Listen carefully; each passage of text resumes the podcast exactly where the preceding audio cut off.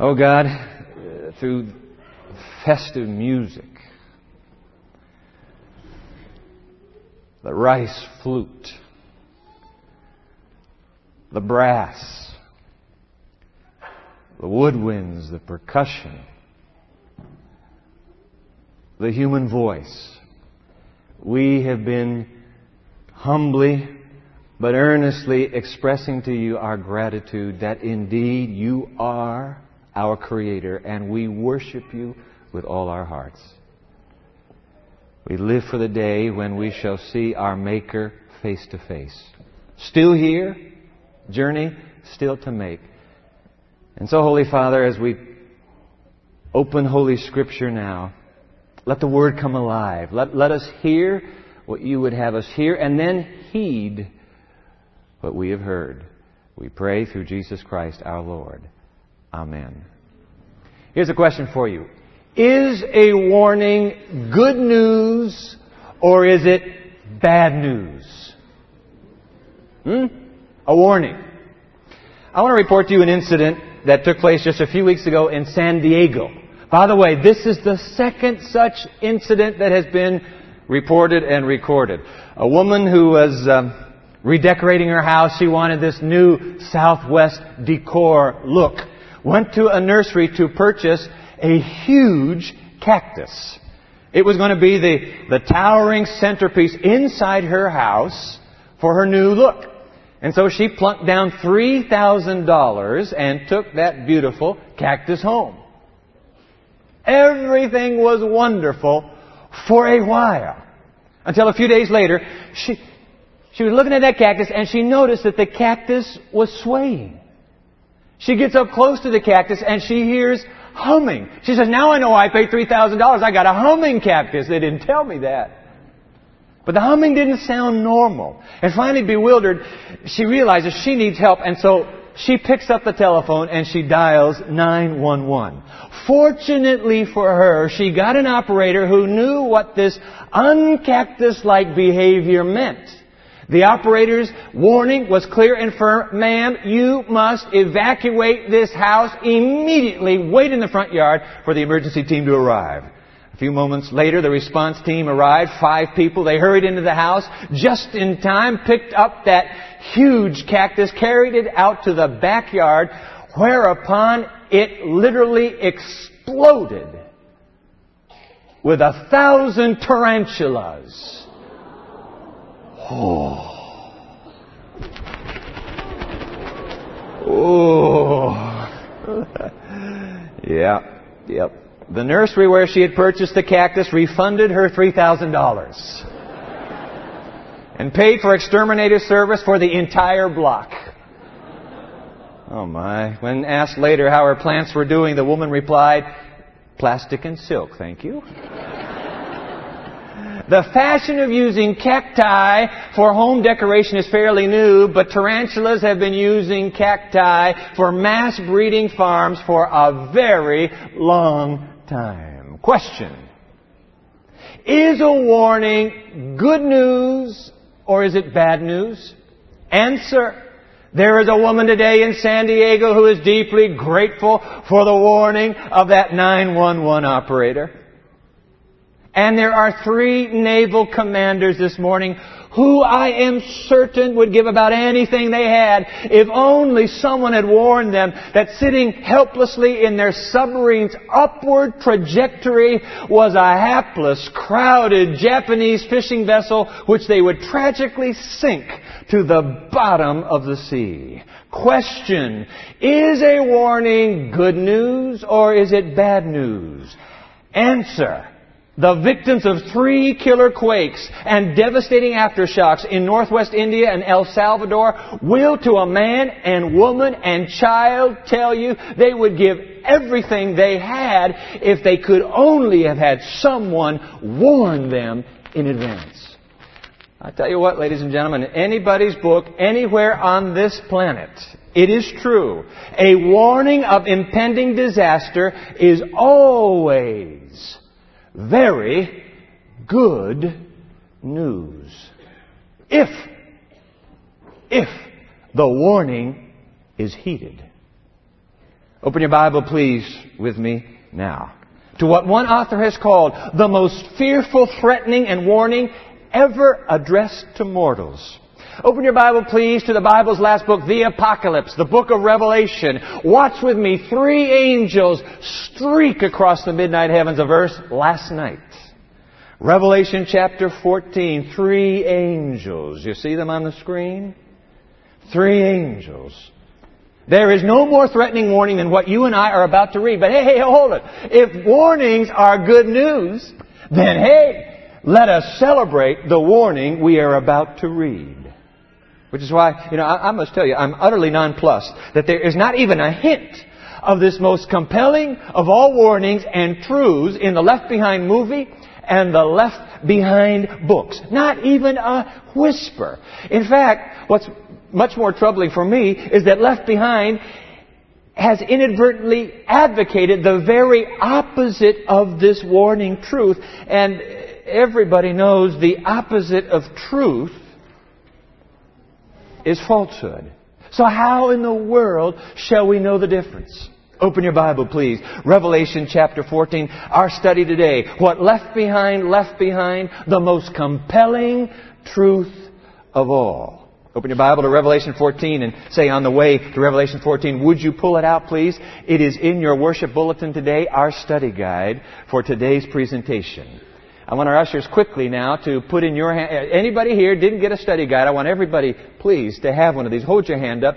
Thank you, sir. Ma'am, hold that hand. Just keep your hand up. The ushers are coming right now. I want to say to those of you who are watching on television, if you will go to our website, pmchurch.org, go to our website, you will find there the study guide that we are now preparing to fill out together. Take your study guide out, please. PMchurch.org, by the way. You can join us on television or radio. But take your study guide out. We'll start right up here at the top.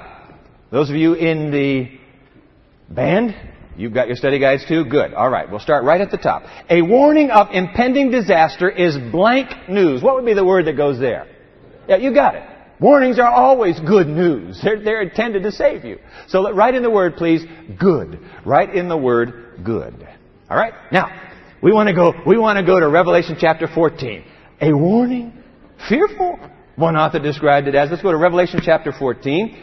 Let's begin in verse 6. Now I'm going to read today from the King James Version. Have you ever heard of that version? I figured it's time for me to preach out of the Bible Paul preached out of, and so I'm going to go to the King James. Yep. The rest of you can bring whatever you want. I got the real thing right here.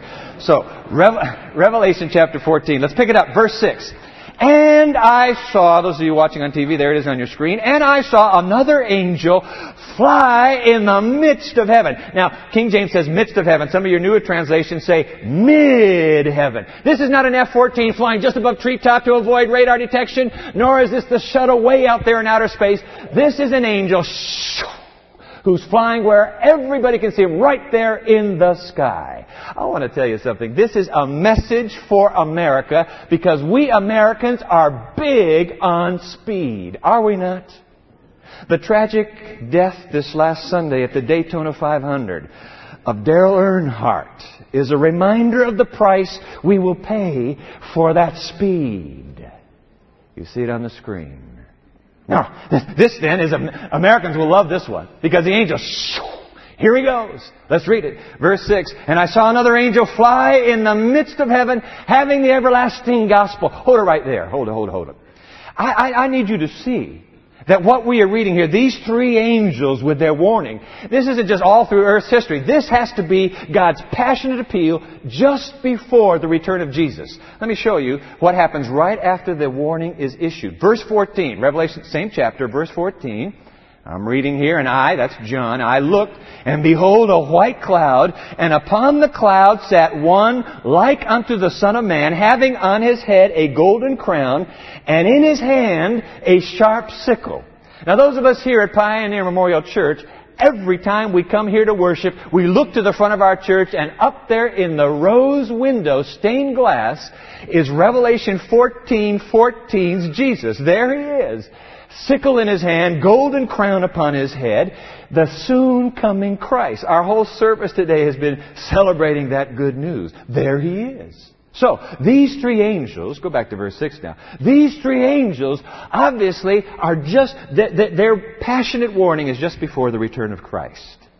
Alright, let's go back. I'll just read verse 6 again. And I saw another angel fly in the midst of heaven, having the everlasting gospel. Gospel is good news, so I'm telling you, warnings are good news. Having the everlasting gospel to preach unto them that dwell on the earth unto every nation and kindred and tongue and people, saying with a loud voice, in the Greek, that is megalephone Megalephone, from whence comes our English word megaphone. So we're not talking about a little whimper here. We're not talking about a whisper. This is loud. Saying with a loud voice, Fear God and give glory to Him, for the hour of His judgment is come. And worship Him that made heaven and earth and the sea and the fountains of waters. Then verse 8, And there followed another angel. Okay, angel 1 is gone. There goes angel one, here comes angel two now. Verse 8, and there followed another angel saying, Babylon. Babylon, the amalgamation of all false religion before Christ's return. Tower of Babel, confusion. Babylon. Babylon is fallen, is fallen that great city, because she has made all nations drink of the wine of the wrath of her fornication. We're talking Antichrist here. Now, those of you who were here last week, you know that was our study on the Antichrist. Some of you watching on, on uh, television right now, you're saying, boy, can I get a part of that? Absolutely. Let me put the, uh, the uh, web address on the television screen for you, pmchurch.org. Just click on the most dangerous truth of all. That was our study last week. You can click on all of them, of course. Babylon has fallen. The second angel gives its message. Shoo, it's gone. Now comes angel number three. And the third angel followed them saying with a loud voice, there's the megaphone again, with a loud voice. Oh, by the way, by the way,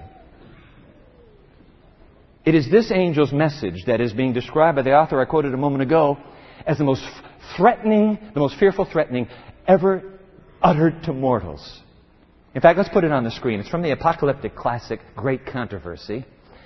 The most fearful threatening ever addressed to mortals is contained in the third angel's message. We're about to read it, but would you fill it out on your study guide, please? It's the second blank now that to fill out. The most fearful threatening ever addressed to mortals. Now remember, threatening warnings, good news. We're trying to save you. Now God gets, God, God gets pretty passionate here, but ladies and gentlemen, if your house is burning down, and you're outside the house, and little baby's inside, or, or somebody, some loved one in your family, and you can't get in, and they're asleep in that room, you are gonna, I tell you, you're not gonna whisper. You're not gonna sing a little lullaby. You are gonna make a fool out of yourself in that neighborhood in order to get the attention of those who will be destroyed if that house burns down. God, I tell you, you're gonna hear God use language you have never heard Him use before. Because He is desperate. Desperate, desperate. All right, let's read it. Verse 9. And the third angel followed them, saying with a loud voice, If any man worship the beast and his image, and receive his mark in his forehead or in his hand, the same shall drink of the wine of the wrath of God, which is poured out without mixture into the cup of his indignation. And he shall be tormented with fire and brimstone in the presence of the holy angels and in the presence of the Lamb. And the smoke of their torment ascendeth up forever and ever. And they have no rest day nor night who worship the beast and his image and whosoever receiveth the mark of his name. Here is the patience of the saints. Here are they that keep the commandments of God and the faith of Jesus. I must tell you that Left Behind is really intrigued with this mark of the beast. In fact, the eighth volume, it's the latest volume out of what will eventually be, they say, a 12 volume series. The eighth volume is entitled The Mark. Subtitle, The Beast Rules the World. But quite frankly, ladies and gentlemen, they ought not to be the only ones intrigued with this mark of the beast. I mean, I want to ask you a question. Come on. When was the last time, seriously, when was the last time you, you, you pondered the meaning of the mark of the beast? Nobody does. I mean, it's laughed at in the press. It's snickered about even in some Christian circles. I mean, come on, the mark of the beast. Hey, but hold on, hold on. If, if this most fearful threatening is good news because it is a life-saving warning, and if our lives are worth saving, what is the lo- what's up with that? What is the logic? About not being interested in the warning and taking it seriously. Straight, we'll take the good news straight.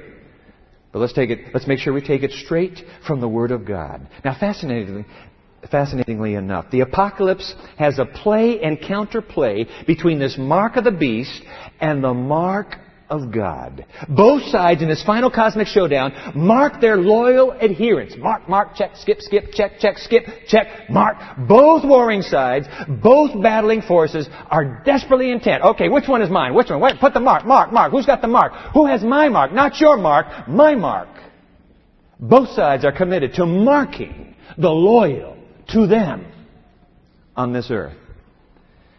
But the only way we can understand this mark of the beast, which we just read, is to somehow examine and understand, first of all, the mark of God.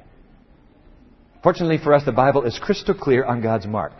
In fact, I want you to go back to the first verse of chapter 14, because in the first few verses of chapter 14, there is a description of the generation that embraces God's passionate final appeal to the human race. The three angels' messages. Who are the people like? What are they like who, fo- who become God's forever friends at the end of time? Let's go and read chapter 14. Now, same chapter we're in, but let's just go straight up to verse 1. And I looked, that's John, and I looked, and lo, a lamb. Who's the lamb in Revelation? The Lamb is always the Lamb of God. It is the Lord Jesus Christ. Calvary's sacrifice. I looked, and lo, a lamb stood on the Mount Zion, and with him a hundred and forty-four thousand, having his Father's name written in their foreheads. Ladies and gentlemen, mark it down. Here they are, the followers of Christ at the end of time, and get this, get this. They are marked in only one place. Where are they marked? What did you just read? They are marked. They are marked in the forehead. It's interesting to note that the followers of the Antichrist are marked in one of two places. They can be marked in the forehead, or where was the other place? It, it, the other place was in the hand. Because you see, the Christ and the Antichrist operate out of two very different universes, talking about two different world views. Sometimes we have trouble with the apocalypse when we take one world view and attempt to impress it upon the other world view. That's where we get in trouble with the apocalypse. Two competing world views. The Antichrist doesn't, hey, by the way, he doesn't care. He doesn't care if you want to say intellectually yes to him, yes, yes, yes. He's, he doesn't care. Because if, if you rather just have the mark on your hand, you want to acquiesce. You want to simply follow the crowd, what does it matter to him as long as you follow him? Whether you're following conviction or the crowd, it simply doesn't matter. By the way, that, that, that's just the way the devil is. That sweet little girl, that little girl who has said no to that young man in her mind, she has said no to him in her mind, but she allows that smooth talking boy to lead her by the hand like a lamb to the slaughter. If you say no up here, say no right there. Happens all the time. I say no up here, but I'm led along.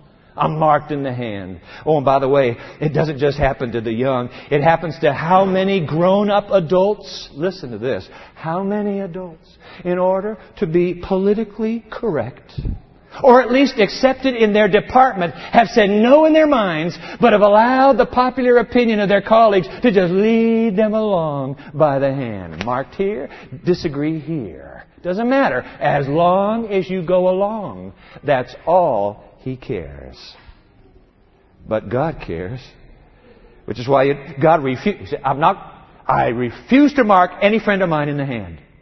Because nobody's going to follow the crowd into the kingdom of Christ. Just, only people who want Jesus here.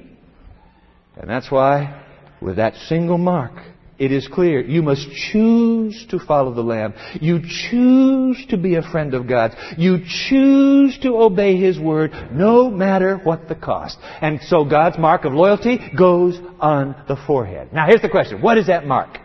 Let's go a little bit earlier in Revelation to chapter 7. Revelation chapter 7. Let's do a little, uh, a little journey through the white pages here. A little study it won't hurt us today. Revelation chapter 7, pick it up in verse 1. And after these things, I saw four angels standing on the four corners of the earth, holding the four winds of the earth, that the wind should not blow on the earth, nor on the sea, nor on any tree. Verse 2. And I saw another angel ascending from the east, having the seal of the living God, and he cried out with a loud voice. Ladies and gentlemen, this is the third time we've run into the Greek words megalephone, loud megaphone. You know, I love, I told some of you this before. I love the book of Revelation for that reason. It is always played loud. That's the way I like to play my stereo, by the way. Loud. Because look, I figured, look, if God invents a stereo that has 1 and 2 on it, He also has invented 9 and 10. Why can't you play 9 and 10 as well? Why would He have invented 9 and 10 if You're only supposed to play a stereo 1 and 2? Yeah, you just tell my wife that, will you, after the service? Just explain that to Karen. All right. So, here is this angel. Verse 2. He cries out with a loud voice to the four angels to whom it was given to hurt the earth and the sea. Final verse 3. Saying, Hurt not the earth, neither the sea, nor the trees, till we have sealed the servants of our God. Where does it read, ladies and gentlemen? In their foreheads. Take your study guide out. Let, us let's, let's move on with the study guide. Revelation 14 verse 1, we just noted it. The followers of Christ are marked on their, write in the word foreheads, please. Then in Revelation 7, the blank of the living God is placed on their foreheads. What is it that goes on the forehead? What is it? Seal. You got it. Seal. So write in the word foreheads and then the word seal. I think this is kind of a wow moment. Because God apparently looks down on this planet and says, Hey, I have some friends here. I am going to put on them boom, the good housekeeping seal of approval. These are my friends. Nobody can take them away from me. They belong to me. I think that's kind of a wow that God would be that big on His friends to identify them. Phew. Mine, mine, mine. He says they're sealed. They're sealed. They're all mine. So what goes into the seal? We've got to ask this. What, okay, so what's in the seal? Let's go backwards in the New Testament. Go to the little book of Hebrews, just a few books back. I want you to look these up. You say, oh, I'll just read them on the screen. Well, you can. Nobody's going to kick you out of here if you do. But if you have a Bible, go ahead and turn to Hebrews, because that's what I'm going to do. Sometimes just a good old fashioned letting the Bible interpret itself. We get into trouble when we just look at one verse and say, that's it, that's it. Oh, no, let the book interpret itself. Hebrews chapter 10, take a look at this. What is it that goes in the forehead here? Hebrews chapter 10, let's read verse 16. This is the covenant, God is speaking here. This is the covenant I will make with them after those days, saith the Lord. I will put my what? My laws into their hearts and in their minds I will write them. Would you take your study guide out? Let's just fill that verse in. Hebrews 10:16. I will put my law. That's the first word. I will put my law into their hearts and in their minds I will write them. I will put my laws, that first word is plural. I will put my laws into their hearts and in their minds I will write them. To a generation living at the end of time, God said, hey, oh, oh, oh, hey, don't let this thing wrap up yet. Please, I want to put my law, I want to put it right here in the cognitive, intellectual processes of their lives. Let me put it right here. Hold it, hold it, hold the winds, hold it.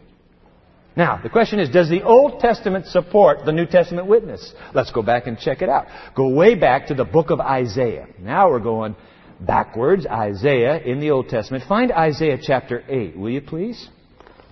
Isaiah chapter 8. Isaiah 8, verse 16.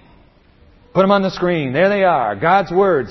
Bind up the testimony seal the law among my disciples. Would you write that in? Because we have it here in our study guide. Seal the law. Write in the word law. Seal the law among my disciples. In fact, God has said, hey, you, you, you who are living at the end of time, I want you to be very careful. There's going to be a whole lot of wind blowing, winds of doctrine blowing. Verse 20, look at verse 20 here.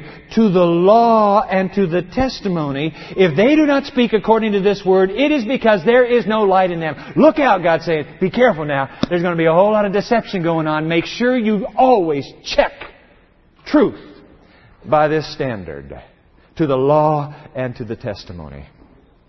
Let's be honest. Uh, there are some Christians today who are very uncomfortable with God being so big on His own law. I mean, on the Ten Commandments. What is up with that? They ask. Why is why is He so big? Hey, folks, come, come what is this? He ought to be big on the law. Do you understand? The law is a shining reflection of His own character. This last week, oh, I'm sorry to report this. This last week, one of our pastors, who shall remain nameless for obvious reasons, was apprehended by the police for not coming to a complete stop at the four-way stop sign here on campus. You're not looking at him. You're not looking at him. You're not looking at him. I would have been happy to visit him in jail. Whoops, I just gave away. I said him, so that takes the her out of the equation. So it's not our woman, Pastor, you know. I would have been happy to visit him in jail had he ended up there, but fortunately, the officer was gracious unto him and explained to him that the big red octagonal sign that is metal and it has four letters S-T-O-P, that means, hold on now, stop.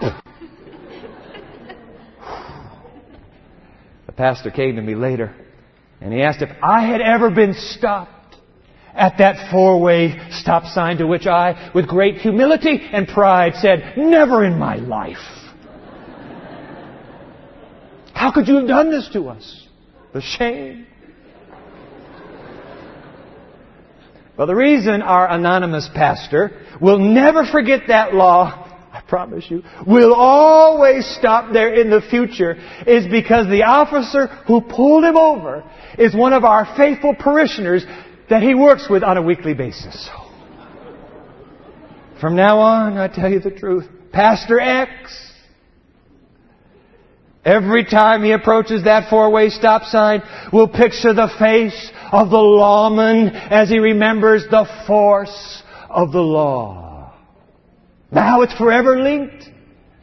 And by the way, that's exactly the way it is with God's law. The lawgiver is at the very heart of the law given. You throw one out, you're going to reject the other. Which means, by the way, that not one of those Ten Commandments can be cast aside without casting aside the very lawgiver whose reflection they are in the first place. Okay, so, so let's check this law. I mean, they said the law goes here. Let's check it out. Let's go back to where the law is. It's Exodus chapter 20. Now, we don't have time. No, no, no. Not going to do it. The Ten Commandments are here in Exodus 20. But let's go back to Exodus 20 for a moment. Take a look at this. And while you're going there, by the way, let me tell you about a cartoon I saw this last week. Sadly, reflecting the public and the press's post-William Jefferson Clinton analysis of our former president. I saw this cartoon. President, former President Clinton obviously continues to live in the swirl of controversy. We're talking about the pardons he issued on his last day in office, you know, and some of the gifts he and his wife took away from the White House. It has not been a very pretty scene. Well, one cartoonist decided that he would symbolize these last few weeks post-presidency with a drawing of a pawn shop window somewhere in New York City, or maybe just any big city in the United States. And there in that window, pawned off to the dealer, and now being offered to the highest bidder, the familiar eagle-graced presidential seal of the United States. And what's the cartoonist saying? He said, well, you know, the whole office has been pawned off. Well, whether you agree with that or not, the seal was front and center for a few moments. Does God have a seal? Does he? Does he have a seal? We just read he did. What goes on that seal? Well, let's take our present president. Let's put it up on the screen. I want you to see the real seal of the United States, the President of the United States. There are three components on a seal. Number one, there is the name. Number two, there is the office. And number three, there is the jurisdiction. So let's just fill it in for our present president. George W. Bush, name. President, office. What's his jurisdiction? Only one nation on earth. And what is that nation? United States of America. That's what typically makes a seal official. Now here's the question. Does God have a seal? Now remember, and I put these little points down not to fill in any blanks, but I want to make sure you don't miss it. So it's at the bottom of your study guide sheet. Remember this, number one. God will seal His final forever friends with a seal on their forehead. Number two, God seals His followers with His law. Therefore, number three, somewhere in God's law, we shall be able to find God's seal. And sure enough, one of the Ten Commandments has the seal in it. The only one, by the way. It's the fourth commandment. Drop down to verse 8. You already have Exodus 20 in front of you. Let's begin in verse 8. Remember the Sabbath day to keep it holy. Six days you will labor and do all your work. But the seventh day is the Sabbath of the Lord your God. In it you shall not do any work, you, nor your son, nor your daughter, your manservant, your maidservant, your cattle, your stranger that is within your gates. Verse 11. For in six days the Lord made heaven and earth, the sea, and all that in them is, and rested the seventh day. Wherefore the Lord blessed the Sabbath day and hallowed it. The New American Standard Bible says, and made it holy. There it is, ladies and gentlemen. It is the fourth commandment. Now, try to find the seal of God in the fourth commandment. It's on your study guide. Let's just fill these out. Turn the page so you have the three right there. The name. What is the name in the fourth commandment? The Lord your God. The office. What is his office? He made. He's maker slash creator. What's his jurisdiction? Heaven and earth. The whole world, the whole universe is his jurisdiction. There it is. The seal of God in the very heart of the Ten Commandments. Which means that, hey, hey, hold it. God's fourth commandment, remember the seventh day Sabbath to keep it holy, is the very commandment that is sealed into the foreheads of an end time generation of forever friends of His. It's the fourth commandment that has the seal. Which is precisely, by the way, what Revelation eventually comes along and boldly announces, folks, that is it. The final issue on this planet will be the counterplay and showdown between the seal of God and the mark of the beast. Only two camps. Only two warring kingdoms, two battling ideologies, two and only two sides to the entire human race. One side, seal of God in the forehead. Other side, mark of the beast in the forehead or in the hand. Doesn't matter to that other side. There will be no third mark because there is no third side. Every human being will choose, in the end, one side or the other. Which is why the apocalypse is so passionate about defining what it means to be on God's side with God's seal. You remember the words we read just a moment ago, chapter 14, verse 1? The forever friends of God at the end of time have His name. You remember that? It said His name. His, his Father's name on the forehead. Some of you, this will be, this will be a surprise. I want to share with you the name of God that is given more times than any other name in the book of Revelation. Take a look at this. What's the name of God that goes in the forehead? Let's go to Revelation. We've got to go, go back to uh, the Apocalypse. Back to the Bible's last book. Look at Revelation chapter 4. It's a beautiful worship scene taking place there. Worship takes place in heaven just like it takes place down here on earth, and we've had a great worship today. But look at this. At the end of the worship scene, chapter 4, the last two verses of chapter 4, verse 10, and the four and twenty elders fall down before him that sat on the throne, and they worship him that liveth forever and ever. And they cast their crowns before the throne, saying, You are worthy, O Lord, to receive glory and honor and power, for you have created all things, and for your pleasure they are are and were created. He is called Creator. In fact, before we look up the other two texts, would you just write it in so that I won't forget it? What is God called most often in Revelation? Creator. Creator. Now I notice I, I neglected to draw your attention to a previous line in the study guide. The final showdown will be between the seal of God and the mark of the beast. You already knew that one. You already could figure that one out, but we just covered it now. He's called Creator more than any other title. Let's, let's go to another one. Revelation chapter 10. Look at this. This is fascinating. Wow. Revelation 10, verse 5. And the angel which I saw stand upon the sea and upon the earth lifted up his hand to heaven and verse 6, swear by him that liveth forever and ever, who created heavens, who created heaven and the things that are therein, and the earth and the things that are therein, and the sea and the things that are therein, that there should be time no longer. When the Bible runs out of time, the issue is going to be God the Creator. And by the way, by the way, the language here that we just read in the Greek Old Testament, the Septuagint, is the very wording in the fourth commandment. Revelation 10 scoops out of the fourth commandment the words that describe God as creator. there is no question that God as creator is the issue. that will bring this entire planet to its final apocalyptic showdown. What's the name that goes in the forehead? Creator, Creator. Let me show you just one more. Well, we just read it, didn't we, in Revelation 14? But go back there. Revelation chapter 14, that first angel.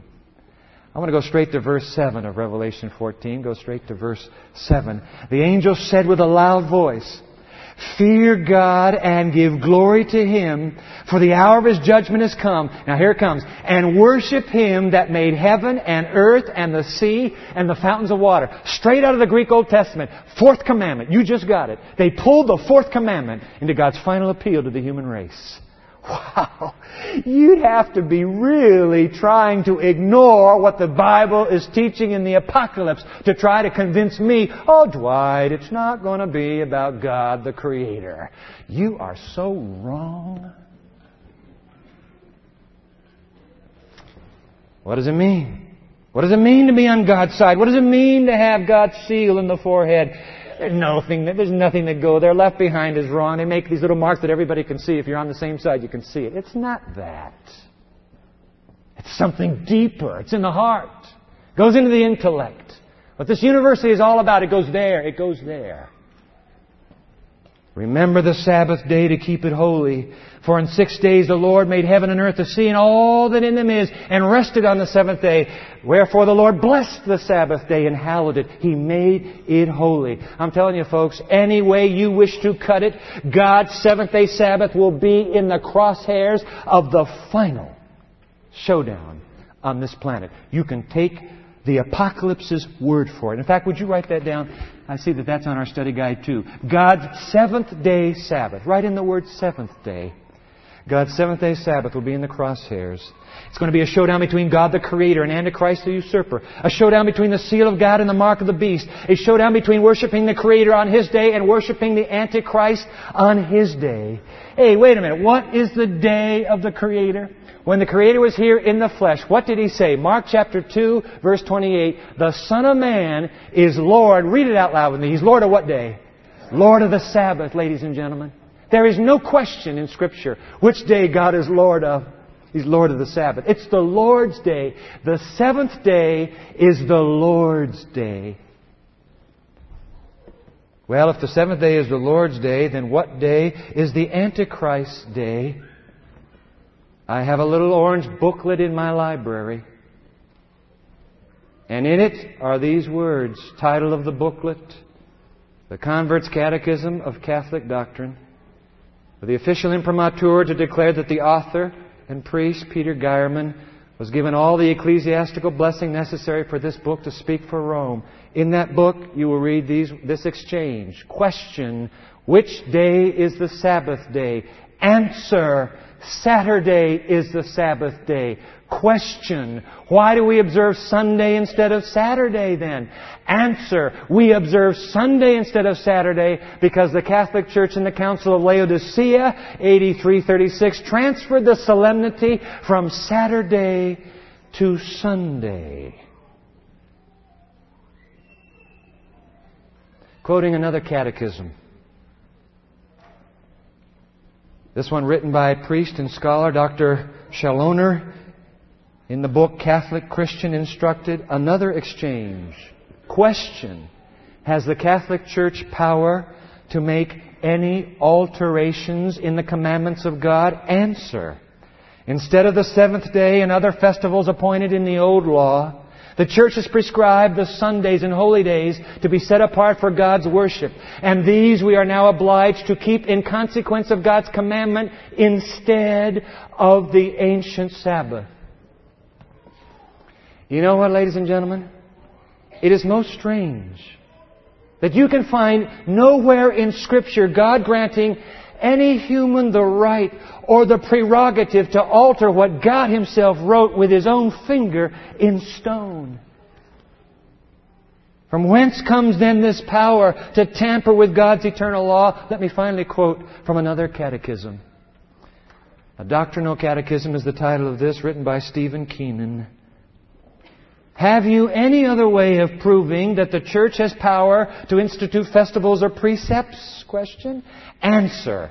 Had she not such power, she could not have done that in which all modern religionists agree with her. She could not have substituted the observance of Sunday, the first day of the week, for the observance of Saturday, the seventh day, a change for which there is no scriptural authority, end quote.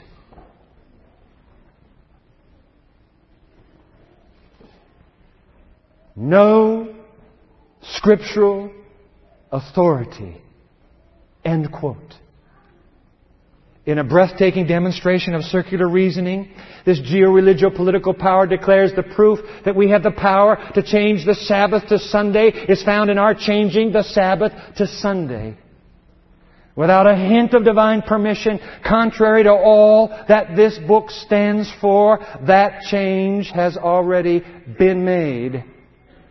How did Daniel 7's prophecy predict it? He shall think to change times and law. Daniel was right. It has already happened. There you have it. The contrast between the seal of God and the mark of the beast could hardly be more pronounced. The authority of God versus the authority of man. The worship of God versus the worship of man. Sabbath versus Sunday. The seal of God versus the mark of the beast. Ladies and gentlemen, it is inescapable in the apocalypse. The final global issue before Jesus returns. It will be the authority of the Creator and His Sabbath. I think of the academic community in which we live here. It is no coincidence that the academic world today this present one accepted. The academic world today is ruled by scientific atheism under the euphemism of naturalism or Darwinism. Human intellectual history is headed straight for this cataclysmic showdown between the authority of the Creator and the authority of a pseudo-creative power that man has vested in himself. Revelation is fingering the third millennium. It is no accident today that this postmodern society rapidly post-Christian and post-creator, with social atheism ruling the media and the masses through secularism and materialism and hedonism. What is hedonism? It is the mindless pursuit of pleasure. It is no accident that it pursues its end without a creator. And I tell you what, it, would not be hard for one to somehow wonder, is there some sort of dark, sinister mind that is attempting desperately to destroy every vestige and evidence of a benevolent creator on this planet? Revelation has fingered the third millennium. Human science, human society are on a collision course with the creator of the universe. I have people come to me and say, hey, come on, Dwight, you know what? This is all 19th century. No, no, no, no, no, no. Wrong. Third millennium. Collision course. I know what some of you are thinking. Oh, come on, Dwight. Do you think that you could ever get the seventh day Sabbath into the consciousness of the global media? It will never happen. To those who mutter that, I quietly introduce as contrary evidence the nomination of Joseph Lieberman as vice presidential candidate for the Democratic Party in 2000 AD. Nobody, it seems, in the secular press had ever heard of observing the Bible Sabbath from sundown Friday to sundown Saturday evening as the Jews and Seventh-day Adventists do the world over. But all of a sudden, literally overnight, the Sabbath became a talking point of a thousand editorials and press releases. Literally overnight. A world that had never heard of this foolishness. Overnight. God's seventh day Sabbath. Because while the Jews haven't found Jesus, they have kept His Sabbath, was catapulted into national consciousness. So let me tell you something, my friend. Don't you trouble your pretty little heart. If God needs to get this into the consciousness of the globe overnight. He can set up the choice. Seal of God, mark of the beast. He can do it overnight. Because the powers that already be, already be. All it will take is one national calamity. All it will take is some sort of global collapse overnight. Overnight. The powers that already be will spring into action. And then shall come true Revelation 13:3 and all the world wondered after the beast. The Bible is clear. The seventh day Sabbath is the final line of demarcation between the seal of God and the mark of the beast. And I want to say to my friends who are watching and who are saying, you know, Dwight, this is the first time I have ever heard anything like this. I want to say something to you, my friend. You need to know nobody, nobody on this planet has the mark of the beast right now. We're, we're still a few paces away from this apo- apocalyptic showdown. But I tell you what, don't you, you don't have to take my word for it. Don't, in fact, do that at all. But pick up this book. You got a book. You can find it down at the corner drugstore. Get this book and examine it for yourself. And, and pray this prayer. Why don't you pray this prayer? Oh God, if it's true that you're going to seal your friends on earth, with your law. You will write it in their minds.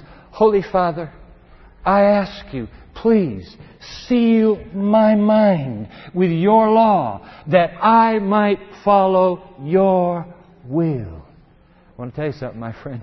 You pray that prayer. God will honor your faith in Him in this book. And of you, one day, it shall also be written, here is the patience of the saints. Here are they that keep the commandments of God and have the faith of Jesus. O Creator God, carved in stone the word remember. But, oh Father, I speak for all of us. We have forgotten.